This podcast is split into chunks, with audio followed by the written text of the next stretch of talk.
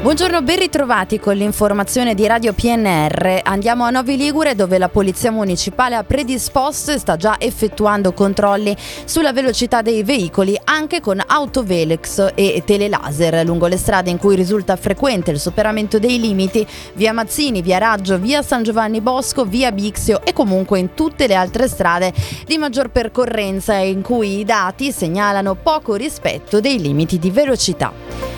Passiamo alla cronaca, una folla commossa ieri in Duomo a Tortona per i funerali di Elisa De Marco, la ragazza trovata morta nel suo appartamento in Giappone il mese scorso. Nel funerale, celebrato da Don Claudio Baldi, il ricordo di una ragazza che si era trasferita per inseguire i suoi sogni di studio e di lavoro. Tante le testimonianze di amici e conoscenti, sentite come la solidarietà con cui è stata organizzata la uh, colletta per sostenere il rientro della salma dal Giappone. Ed è morto all'età di centotré anni Bruno Santini, l'uomo più anziano di Novi Ligure. Sino a pochissimi giorni fa è stato quotidianamente presente in centro città al bar Carletto, che raggiungeva sulla sua bicicletta a tre ruote.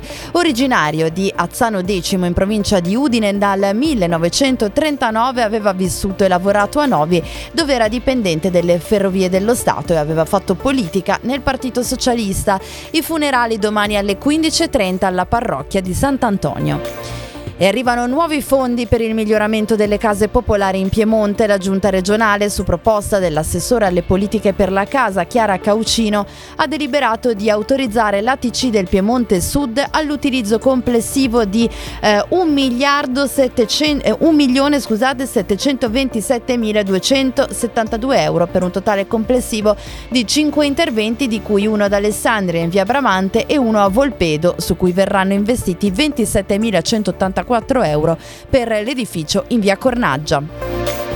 Il giapponese Joe Yamada ha vinto la cinquantacinquesima edizione del concorso internazionale di chitarra classica Michele Pittaluga, premio Città di Alessandria, evento conosciuto e apprezzato in tutto il mondo. Il chitarrista nipponico ha superato lo spagnolo Ausias Parejo Calabuig e il cinese Mu Wai Kong, piazzati al secondo e al terzo posto. E eh, andiamo in chiusura con lo sport. Entusiasmante finale di gara ieri per il Dertona, che ha battuto il Chisola in casa nel turno infrasettimanale della sesta giornata di Serie D.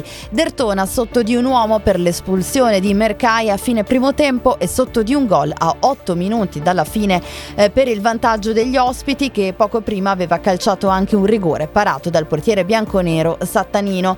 Tra il quarantunesimo e il cinquantesimo il Dertona ha espresso la reazione, che ha portato alle due reti segnate da Rossi e da Nani, eh, con cui ha vinto per due a uno la partita, importantissima anche per la classifica, poiché ora il Dertona è secondo da solo a un punto dalla capolista Alcione.